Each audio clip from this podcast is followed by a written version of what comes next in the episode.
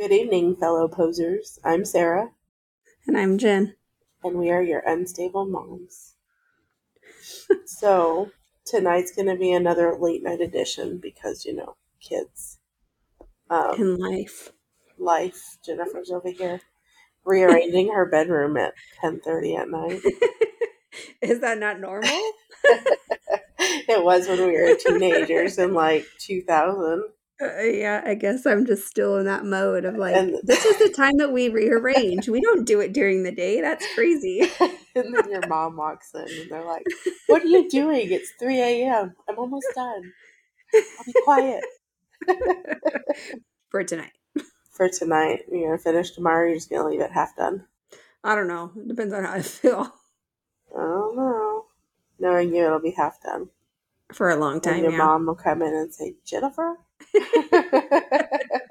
She doesn't really come upstairs. oh, yeah, that's true. I mean, she probably doesn't have a reason to. You know, I mean, it's clean. It's not like I just have stuff everywhere. It's Not just like when that we were small and or younger and we crammed stuff everywhere. no. Saving shoe boxes of letters and oh no, absolutely not. movie theater ticket stubs. Nope. All that goes in the trash. Well, Grace went through my high school memory bin or whatever, and she pulled out my senior book, and there's just like so many movie tickets that I have as like a little flip book in there. Oh, I do have that. Yeah, I have a bunch of them in there. And I'm sure I have a whole whole bunch since I worked at the movie theater. And so Oh, I just went to the movie all the time. Yeah. Was it you that whenever they let you go, they gave you a check for like 50 cents? I don't know. Maybe. Maybe it was you. It sounds about right. Or they were like cutting hours and you were going to quit, and you're like, look, I got a check for 50 cents. I should just put it in my book. No. Then cuz I don't have that in my book. It must have been Wow. somebody else. You probably took it and deposited it so I can go play Dance Dance Revolution or something. I got to have them quarters. we do. Anyway, so tonight we're gonna have an update on the one of the Lady Bird Lake cases that we covered in the first episode. Whenever I first started researching, I submitted for a police report for one of the people, and his case was closed, so they gave it to me. So we're going to look at the differences between what was reported and what was actually in the police report because it's kind of interesting some of the differences. So yeah, we'll get started on that and excuse my um my congestion I've got a little bad. bit of a head cold going on. So anyway, here we go. So this one is going to go back to Julio Santos. I don't know if you remember that one. He was the very charismatic androgynous man who went missing from Sixth Street in Austin. And last, another little fun fact that I was researching. I only have one. I didn't do a whole lot of them. Was Not this um, time. not this time. So Sixth Street.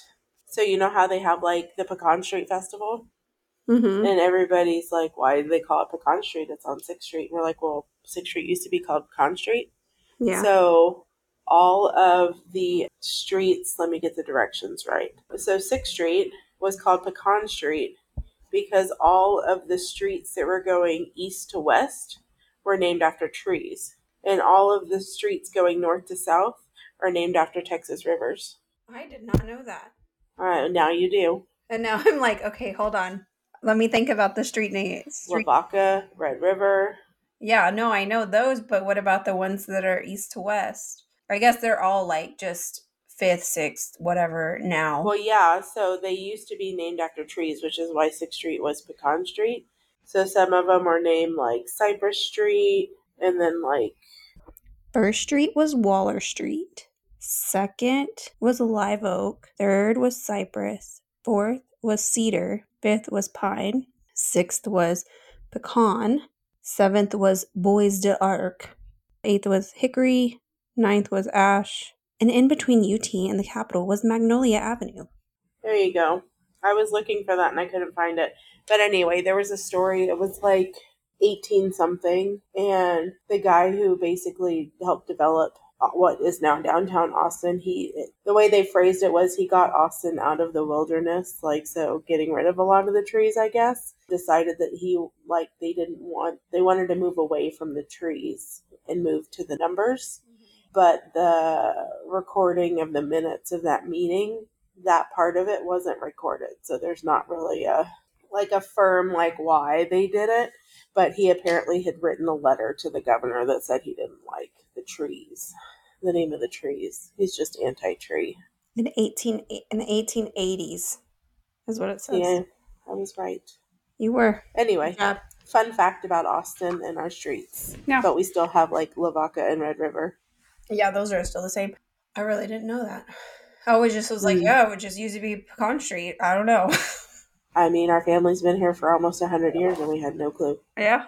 nada anyway so he was the guy that was on sixth and red river pecan and red river if you will And, and he's And the he- one that had his wallet was behind the bar, right? Yes. He uh he was later found in the lake two days after he went missing. So I'll go ahead and give a trigger warning about this episode ahead of time.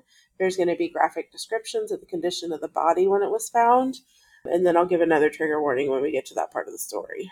So if you recall from the first episode, Julio and his friends were at a bar in downtown Austin called Barbarella's on June 5th of 2015. It was originally reported to the from the Austin Chronicle that Julio and his friends were hanging out, chatting about his new internship, going to Seattle for the Nordstrom internship. And Julio decided to leave the club at 2 a.m. while his friends stayed behind. And like we said before, if you come together, you leave together. Exactly. So yeah, stay tuned for more life tips from the unstable mom. Anyway, so when I was reading through the police report, his friend Lizette was interviewed by investigators and stated that they got to Barbarella's before 2 a.m. Uh, because if you get there before 2 a.m., they would let you go into the bar. But as soon as it hit 2 a.m. and they had to shut down the alcohol sales, they would if you left, you couldn't get back in, but they wouldn't kick you out right at 2 a.m. right, because I think they close at three. I don't know. Like you Um, can just stay and like dance. Like you, you just can't buy alcohol. I think. Yeah, I don't think I've ever been out that late at a bar. Uh, so I don't know. I don't know. I trust you. Anybody go to Barb's on the reg? I mean, it sounds. I, am pretty sure. I mean, it's downtown. They're probably up all night. We're turning. Maybe we'll turn into New Orleans where it never closes. Yeah, I don't know about that. Uh, Sell some daiquiris out of windows on the street. Yeah. I need to go back there. It's such a fun place. Anyway, so they were there with their other friend Yadira. I hope I'm saying that right. It's the double L, and I assume it's Hispanic, so double L is a Y. Um, so Yadira was dancing with a male, and Julio was sitting on a couch. So Lizette had positioned herself to be able to see both of them um, from where she was standing, and then she said that she saw Julio walking to the front door and she went over to Lizette and told her that she thought Julio was being kicked out of the bar. So they went after him and then he was gone. Like when they walked out, they couldn't see him. But if you remember, the Austin Chronicle article stated that he left and his friend stayed behind. But they did, in fact, go after him and try to keep up with him, but they couldn't find him by the time they Hmm. got to the front. Oh, that makes sense. Um, because Sixth Street's just crazy busy, even Yeah. at two a.m. Right. Yeah, because everything's shut down and pe- bars are closing, so everybody's moving all over the place. Right. So Lizette also made mention that his demeanor was more outgoing than normal and that it could have been because he may have been intoxicated, but it never mentions like how many drinks they had other places or if they were drinking at Barbarella's. But the article published by the Austin Chronicle also reported that he was last seen at the food truck court on 6th Street in Red River, but there was never a mention of that in the police report. Oh. So I'm wondering where the Austin Chronicle got that information. Yeah, I mean, unless his friends eventually saw him there, but why wouldn't they just catch up with him also? Or maybe right, this um, is credit card records. But why would the and his Austin? wallet. Oh, that's right. They found his wallet at the bar. Right. Um, so I don't know. So I just think, like, who was the last person to see him at the food truck court? I don't know. Is it a food truck court? Food truck park? Kind of. I mean, I there's know. a few like in the same area. I know, but is it a court or is it a park? I don't know. It's just like a little area on the corner of one of the streets. I know, but they say food truck park, but then I was, or they said food truck court, and I'm like food truck court or food truck park. I don't Is it know. like a trailer park? I don't know. I don't know. We may never tomato, know. tomato. I'm not that hip. I don't know the lingo. Nope. Anyway, this was just a discrepancy um, from what the media reported and what I noticed in the police reports. And it just raised some red flags for me because I'm thinking maybe the police should know where that information came from because the police report showed that they talked to Lizette and Yadira within like a couple of days, like after they found his body, like the same day they found the body. And Yeah, unless if the officer unless they just were under the impression that that's where he was going, so then they ran with that like, oh yeah, he was there. Maybe. But then I'm just thinking, did, was there another person that they talked to, or did his friends change their story? I don't know. I just think that would be good information for APD to have. Right. It might have put them into a, a onto a good lead. True.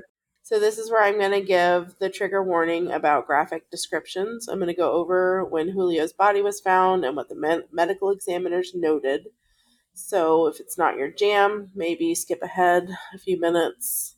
Otherwise, let's uh, buckle up. We're along for the ride. So I'm going to not give any officer information or any names because I don't know the rules or if my interpretation is going to make them upset or because we're asking different questions. I just don't, I don't want to get in trouble. So we're just going to leave it anonymous. It's all public record, and I think we can attach the police report. I mean, it's all public. I think we'd be able to attach it. I don't see why not. So anyway, on June 7th at approximately 7:16 a.m., that would have been 2 days after he was last seen, the first responding officer along with the fire department and EMS arrived at the scene where it was reported that a body was found floating in the river. It was reported that one of the rowing coaches from the Austin Rowing Club had been out on the water and slowed down to avoid hitting debris in the water and he noticed something that appeared to be a body. And from there, naturally, he called 911. Because we have 911, it's after 1987. so when the sergeant shows up, he called the homicide unit and asked the other officers to begin setting up a perimeter for the crime scene since there were several people using that hike and bike trail that goes around the perimeter of the lake. So they also then collected the makes and models and license plate numbers of any vehicles waiting nearby, just so they had records in case they needed to talk to anybody. Because I guess I've read that sometimes, like, someone will go back to the scene of the crime to kind of observe their work. right. Um, so, messed I up. wonder. I mean, they did a good job. totally kidding. I know. Totally kidding. That's awful. it is awful. I know we were kidding. You know, but not everybody Yeah. knows me like you do. they just like to see their handiwork. I like to you see their handiwork. Did we just say the same thing? Did we just become best friends? My goodness. Meanwhile, an officer went with the Austin Fire Department out to the body in the water to take photographs before it was removed. Uh, so when they finished taking photos, they wrapped Julio's body in a bright orange mesh body bag with a red cord so that they could drag the body behind the boat. And this is where I have some questions. Number one, isn't there supposed to be like a crime scene photographer that's called to the scene to be able to take the photos? yeah, but I guess it was Isn't that a thing? yeah, unless they were just using the pol- so the police went out there and took photos. With the fire department while they waited on homicide to get there. I guess you can't. I guess whenever it's in the water, though, like it's a little bit harder to like keep it in the same spot. Maybe because they were just worried about him like floating further down the river. I don't know. Right, but I think even then his positioning is going to stay the same in the water. True. I don't know. just though. like I- stay with it until they get there. Maybe. I mean, I don't know how that works whenever they're in water. Yeah. And the way the report was written, the officer that was photographing Julio mentioned that they were trying to maneuver around the body to get pictures of all the different angles and they were making all kinds of wakes which was moving the water Right. i mean moving the body Right.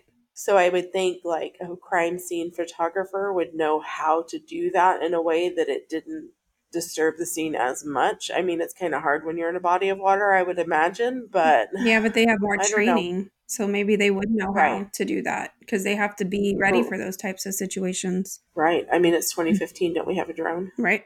That's true. I'm sure. it might not be great, but we got something. I mean, it was almost 10 years ago, too, so maybe not. I don't know. I don't either. So then, when the homicide detective arrived on the scene, he was informed that the Austin Fire Department did not actually put his body in a body bag. They wrapped the body in the bag and cinched the bag around his body with a cord, and that they didn't actually pull the body from the water and put it into the boat. They quote unquote towed the body behind the boat. But why? So part of what I read was, um, well, I guess it's not why they wouldn't put him in the boat. So they were orig- like the original crime scene perimeter they set up. They couldn't get the body there because of the current, so they had to go farther down, and they had to set up a second crime scene perimeter uh, where they actually stopped and let let him kind of rest in the water. I guess. So I don't know. It just and the word "towed" was like directly from the report uh, from one of the That officers. just sounds so Um, wrong. It did. I felt like they didn't. They didn't treat him. I think the way that they should have. Like, is it doesn't. they. They, It doesn't sound like it. no. And so when the homicide detective heard like the rundown, he told them that that was not quote unquote the best practices for retrieval, and he explained that it could result in like a huge loss of evidence. It makes sense. which is why you put the body inside of a body bag and put it into the boat and then move it to where it needed to go. Because if they had the body in the boat, they would have been able to get it to the closest shoreline or the boat dock that they were originally intending to instead of the shoreline right underneath the I 35 bridge. So I think this just like raised a bunch of red flags for me and it just makes me wonder like I wonder why the public has such a skewed idea of what's actually going on because these mistakes are being made from the beginning almost 10 years ago. Right. And he was one of the first ones that they found in the lake after being downtown. Right. And you would think that APD would have some kind of training for like water recovery or like things like this that happen in the water since we have such a huge body of water that runs literally through the middle of us. Right, it runs through the middle of Austin, and then we go out to like Lake Travis, where that drains off into, and we have Shoal Creek, we have Yeah. McKinney Falls, we have Twin Falls, we have the Greenbelt, we have all this natural streams and rivers and Right.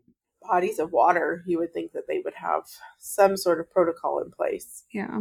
but the investigator basically was like, in the future, like that can't happen. Well, that's great, Um, but that doesn't help this situation. Right. So homicide detectives then take over the scene, and the crime scene unit and the medical examiner arrive at the same time. And so this is where it's going to get kind of graphic. Um, so the medical examiner noted that there was blood coming from his face, which was later determined to be bloody purge because the way his body was in the water, he was face down.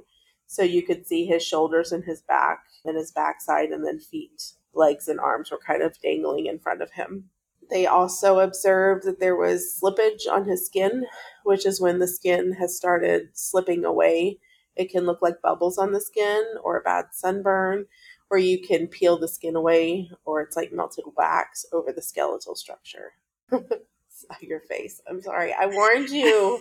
I warned you, Jennifer. I know, but I just, I don't know. I wasn't really, that was just the definition I got from Google. I know. but I ob- I didn't know that it looked like that. I had my own ideas, and that wasn't. I it. didn't know it looked like that either. And also, is it because he was in water that it was happening so quickly? Because it was only two days prior Yeah. to him going missing. Right. And so it they said that they also noticed marbling and moderate bloating, which was all consistent with decomp. And I looked up slippage and it was in June. The water was 85 degrees. So it was warm out. It's humid in Texas. So it was all consistent with the time that he had been in the water. because they also sent other boats that are with specialized equipments to get the depth of the lake where they found him and get the temperature of the water and things like that so that they could make sure that the state of decomposition he was in matches the The amount of time he was missing. Um, yeah the amount of time he went missing but i think this also i didn't even think about this till just now like it doesn't mention any kind of lividity and in one of the other ones didn't it talk about lividity yeah, but I don't know how long that person was in the water. Maybe it was longer. maybe I don't know how long it takes for blood to pool. I mean, i mean it starts pooling instantly as soon as your heart oh, stops oh, okay. so but does it go away after a certain period of time You i don't know i'm gonna have to deep dive into lividity yeah. okay. So it was noted that Julio was found wearing a San Diego Padres shirt with the white torso and red sleeves. Route 66 skinny jeans. Is it route or is it route? It's whatever you want it to be. Today it's route 66 skinny jeans with a Hawaiian pattern. Um, his pants were unbuttoned, unzipped, and down around his ankles. And he own the only reason his pants did not come off was because the cuffs of the pants were caught on his shoes. Mm, So they were skinny jeans, so you can't really get those off with shoes on. Right. And that was something that wasn't noted anywhere. So that raises another question. Right. Like, why were his pants down? Um, I mean, I guess they could have right. fallen down more whenever he was thrown in the water or whatever happened, but like, why were they even up? He fell in, Jennifer. But why were It's they accident. even unbuttoned to begin with? I don't know.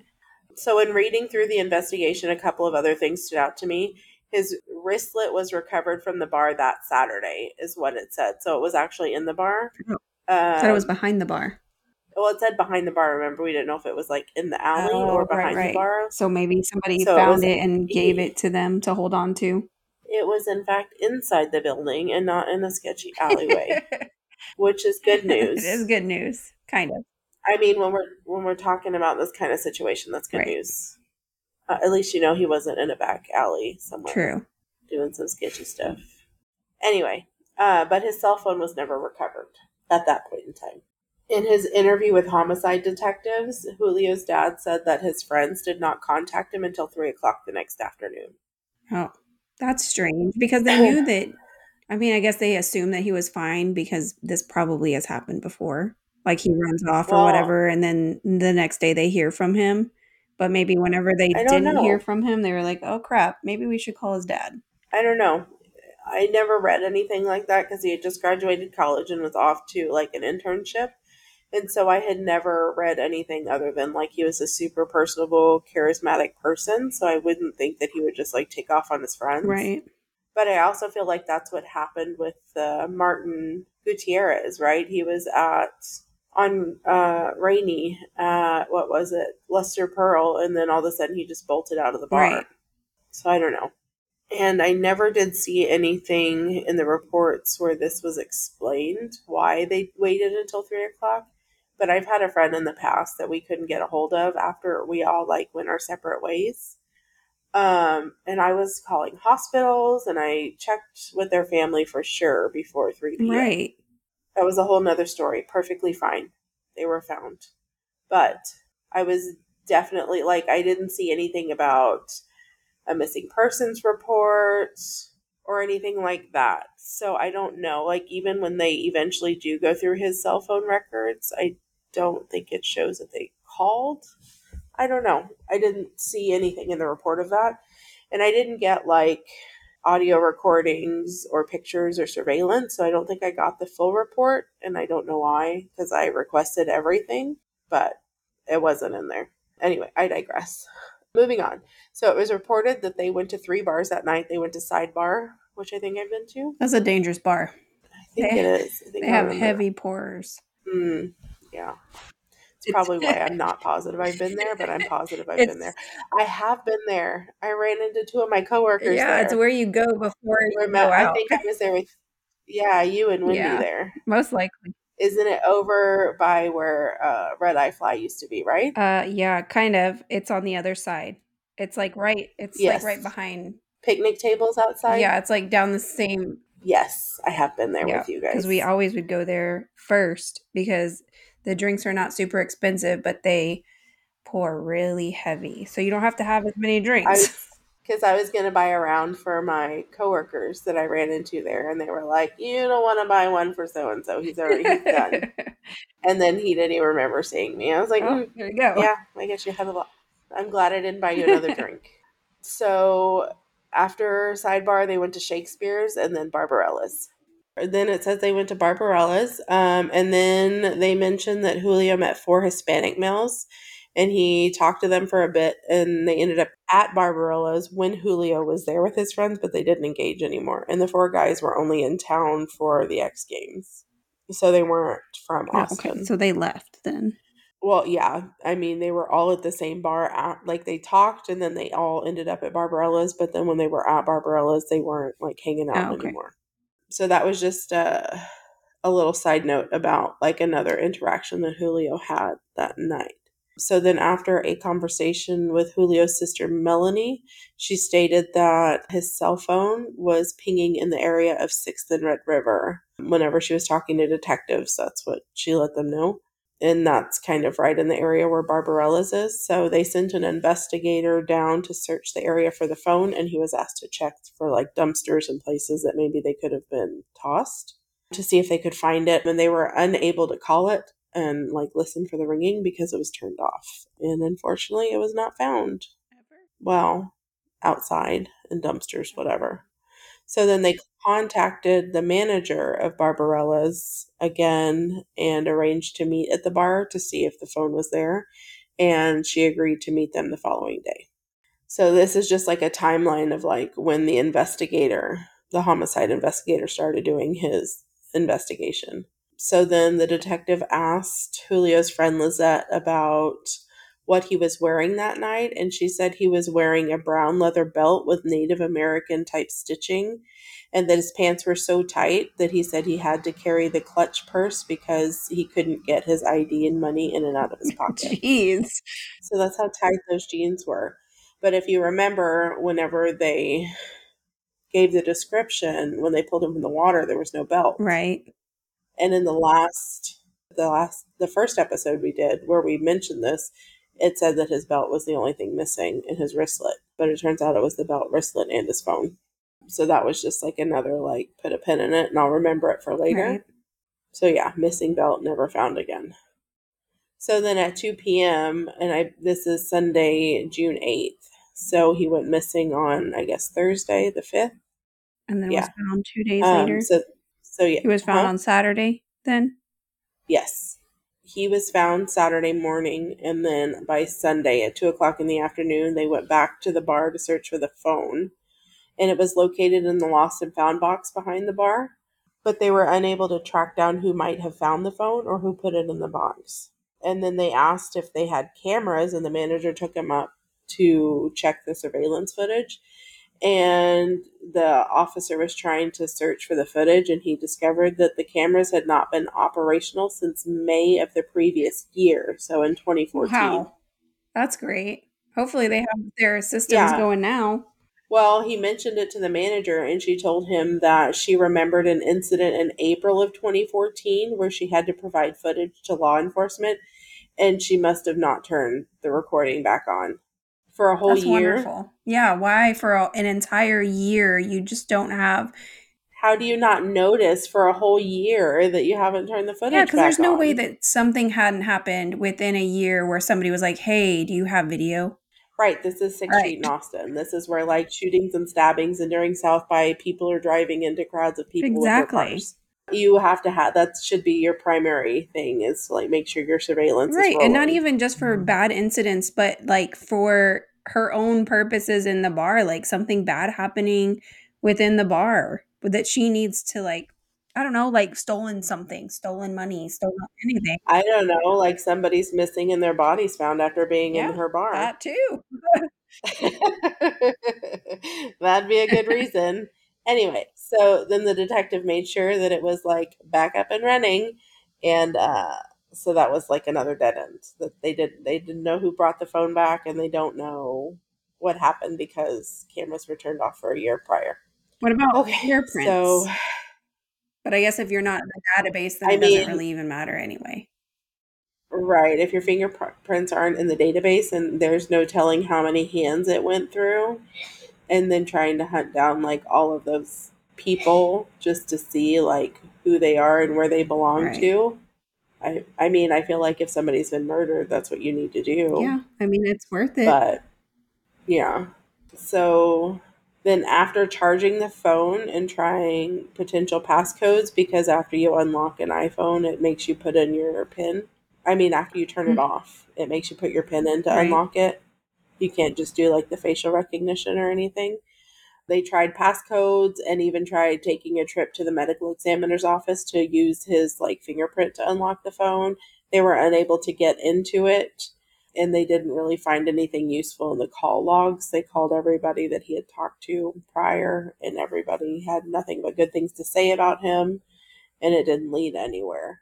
They also tried to call Apple to see if Apple could help them get into it, and Apple was like, no dice because they're like the most secure people, I guess. So then they just had to go with like call logs and stuff. So then the following day, we're on Monday, June 9th, the detective met with Sergeant uh, Rodriguez with this convention center security. Uh, and Rodriguez provided detectives with a disc that contained surveillance footage of Julio walking southbound on Red River by himself. And it appeared that he was impaired in the video, and it looked as though Julio was having some sort of like stomach issues because it looked like he was grabbing his stomach a couple of times. So, after 10 days of trying to get in touch with someone at the Mexican American Cultural Center, um, so we're on June 19th at this point, detectives were finally given a disc, and upon reviewing the footage, it showed Julio walking through the property from north to south towards some concrete stairs at about 3 a.m. by himself. And from, I didn't add this in there, but the first set of footage that they received made it look like Julio was walking in circles around the building, but then it was glitchy and then it wasn't like a full video, so they had to send it off and get the real recording. And then the actual footage showed that he was just walking through the property. And then he ended up walking towards these stairs. So then the detective decided to walk the entire hike and bike trail from the boat ramp near 35 where where they had I guess pulled his body to the shore and it's on the back side of the Mexican American Cultural Center. Directly to the south of the Cultural Center is where that set of concrete stairs was that leads right down to the water's edge.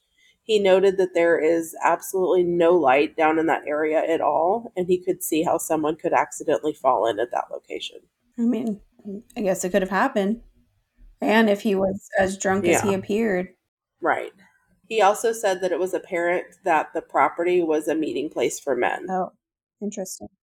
like risque meeting place in the dark at the bottom of the stairs by the water. It's very romantic. It's something. I don't know if I would call it romantic. so it's possible that Julio was with another person when he went into the water. And that, that this is like straight from the police report, and that the possibility cannot be ruled out based on the totality of circumstances. However, based on the investigation, I have concluded the best possible explanation for Julio Santos's death was an accidental drowning. There's no evidence to support that he was suicidal. There's no evidence to suggest someone else was involved in his death. There was no external or internal trauma consisted with traumatic or assaultive event. Furthermore, it's plausible that Julio was in significant intestinal distress and looking for a place to relieve his bowels. The area at the bottom of the concrete stairs would have been a suitable place to do this, being isolated and dark. There are no trees to lean against for support. I think it's entirely possible a person could be in this location and not even realize they are at the water's edge. These findings are based largely on the fact that his belt was missing and his pants were unfastened. The button was still intact, so this suggests that it did not become unfastened due to the bloating. And the fact that his belt was missing suggests it was unfastened intentionally along with his pants. So I get that, but you also said you cannot rule out that there wasn't somebody else there. Right. How do you know he didn't get, just get pushed? And you knew that that was a meeting place for men. And his like, who's going to take their belt completely off if you got to drop a deuce? Right, you're not. It's going to just be around the loops. right. So the camera that's on the Mexican American Cultural Center, it doesn't reach that far, I guess. No, and if it did, it just showed the steps where he was going down, and it's so dark without the lighting that I don't think it would have caught anything else. We can't lighten the video and find out. Probably not. I don't know. There's all sorts of technology now. yeah. So I don't know. It was just a little weird that like just because you can't rule something else out, you just gonna go with like for me what seems to be the easier solution. Right. Yeah. Just say it's an accident. I'm, Move. Um, I'm not 100% sold. But the fact that they said the possibility cannot be ruled out. Yeah, I mean, I guess unless they come upon other evidence or like some other witness, then they really can't. Like, how much further can you go? Right, but there could have been other there could have been other evidence that they was destroyed when they were pulling his body behind True. the boat. I mean, trauma aside, I mean, I don't know. And then we get to August 21st. He says he contacted the Travis County Medical Examiner's office and spoke with the investigator. And she provided the official ruling. The cause of death was ruled as a drowning, and the manner was ruled an accident. And the case was cleared administratively and requires no additional follow up at this time. So, Just closed case. Yep, that's it. All done. Anyway, just kidding. Uh, I mean, it is that is case closed for them. But so the other day, though, I was meal prepping the lunches for my kiddos for the week, and I was watching Dateline or Forty Eight Hours or something, uh, one of those fun shows. But I watched an episode about Robert Wone. I don't know if you've heard that one. I first heard about it whenever I was listening. It was like one of the early episodes on Crime Junkies. They did an episode on his case. He was murdered in DC in the home of two other men. The other men were part of the LGBTQ plus community. Long story short, they believe that the crime scene was staged and that the other two men were responsible for his death. He was stabbed. And they were acquitted of the criminal charges. Please don't sue me. This is just information I heard. Don't come after me. But then they settled with Robert's family in the, the civil lawsuit. Anyway, moving on.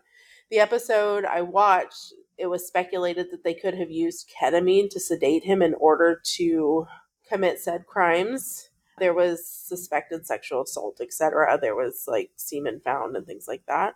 And he wasn't gay, so they think that they may have used potentially used something like ketamine to sedate him. But ketamine doesn't last very long in the system. So what I heard in the episode was that it could basically be out of the system before tox screens could Detect it.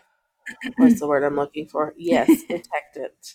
So that it could it was thought to be used to sedate someone or use like a roofie for lack of a better term.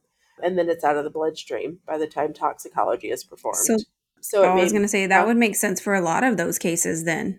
Right.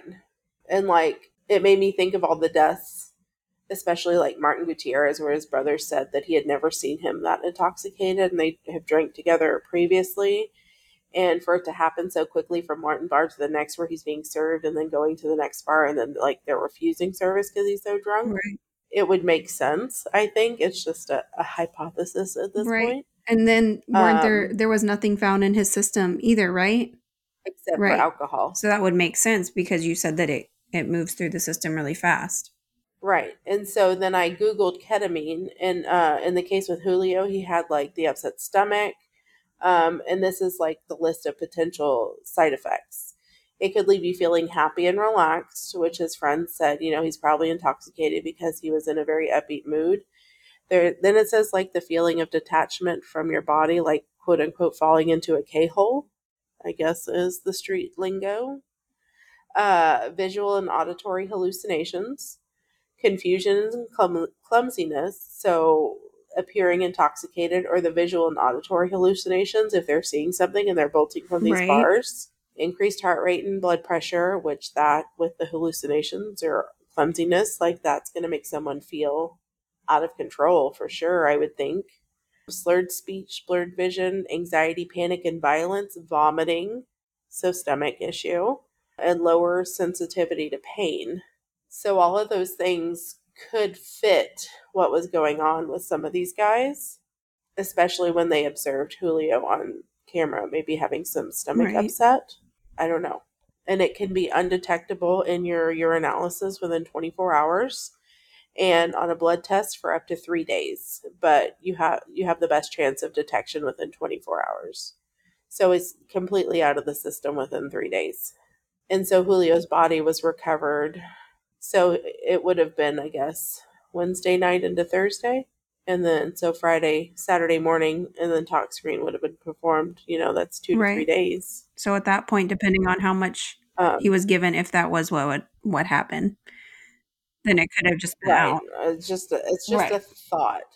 Yeah, because I was watching that show and I was like, hmm, I wonder if that's a potential, like, if that's a real thing that's happening. Because if it is, then that might explain some of the stuff that's going on at Right. Lady It Bird Lake. definitely could. especially brought up like the Martin Gutierrez, where they were like, he was super drunk out of nowhere, and then he ran from the bar, and then Julio like took off from the bar without his friends. Because if you're getting kicked out of a bar, there's like a little bit of commotion where you're like, hey, I'm leaving, I'm getting Yeah. kicked out of the bar. Because I've had friends that have been kicked out of a bar Right. before. Yeah, it's not just like Um, nobody knows about it. And you said that his friends went after him, so it must have not been something that he normally did anyway. Right. And if he is feeling panicked or having some hallucinations or confusion or anxiety, like maybe he took off because he's freaking out, like he's not knowing what's going on. Because you know what I mean? And if he met those four random people that then followed, you know, potentially followed them to Barb's or they ended up there together, you Right. know, there was no mention of them after the fact. I don't know. It just, there's a lot of questions that weren't answered. And I just feel like they were like, well, we can't say this part for sure, but it looks like he had a stomach ache. So maybe he just went down here to get some privacy and fell in. But we don't know where his belt is. Right. You said that so mm-hmm. whenever he was like holding his stomach and it looked like maybe he was had an upset stomach or whatever, where was he? You said he was on Red River still? Yeah, he was at the Mexican American. Okay. So nowhere that was Center. open. So it's not like he could have like hopped into a bar or like a porta potty or something. Like he was kind of away Yeah, from everything at that point. Yeah, let me see where that is. So the Mexican American Cultural Center is it's really close to Rainey Street. Yeah. Like you go two blocks over and there's a traffic circle with Rainey Street. But then Sixth Street is pretty Right. far away from there. It's a long walk. right. It's like a mile away. But it, that's going straight down 35, which I don't think he did. He'd probably be going down some side streets because then he would be able to be picked up Right. on other cameras. I don't know. It was just, it's a distance. It's a mile. I know I'm not walking Absolutely a mile when I'm drunk. Especially No way. if you're No as way, drunk Jose. as his friend said that he was. Or I guess they Right. thought he was. Yeah. So the report's like almost 70 pages, but a lot of it was multiple versions of events at the beginning when he was located. And then there's just random pages with, I don't know, Right. nothing really. So I thought it was worth an update, and it was one of the few that I saw was closed. So I submitted the request and didn't get any audio recording, surveillance footage. I didn't get everything, but it was an interesting read nonetheless. Yeah, definitely. So most of the other ones Um, are still open? I think so. I think I need to go in and double check and see which ones they consider open and which ones they maybe consider closed. But I know they're pretty tight lipped about some of them right now, and I don't know why. I mean, I can Right. speculate why, but it doesn't say for sure. But then I'm also curious if some of the initial crime scenes were handled the way that this one was because of the water, because of, you know, maybe losing evidence or if they're not recovering the body appropriately from like a water recovery. Is, is there a way to find out if ketamine's potentially being used? Because some like the who was it? JJ? I guess maybe it was Honey the last name, where the transient saw Uh-huh. him fall into the river. But then he wasn't recovered eight- for yeah. eight Like, days. why? Right. And he was throwing up into the river, which of course alcohol can do that to you, but apparently Right. so can ketamine. Right. Yeah. So I don't know if they're just I don't know. It just there's a lot of questions and watching that dateline just made that little red flag pop up. So yeah, maybe I'll look and see if I can get any more. But I turned in that request. What was Yeah, it? Yeah, it took April? a while. And here we are. It took till August to get it in. That's all I have for the update on Julio. Maybe we can get some feedback from you guys. Please like, share, follow, all the good things. Uh, we appreciate everyone who's listening. You can find us on Instagram at Unstable Moms Pod. We are now on the TikTok with a whole one video. Than none. I know, right? And our username is Unstable Moms Pod. You can shoot us an email at unstablemomspod at gmail.com. I know we'd love to start like an unstable story series. Say that 10 times Absolutely fast, not. Jennifer. Send us your stories, feedback, say hi. Um, we're going to work on maybe some stickers or merch or something in the future. Hopefully, maybe we'll think about it.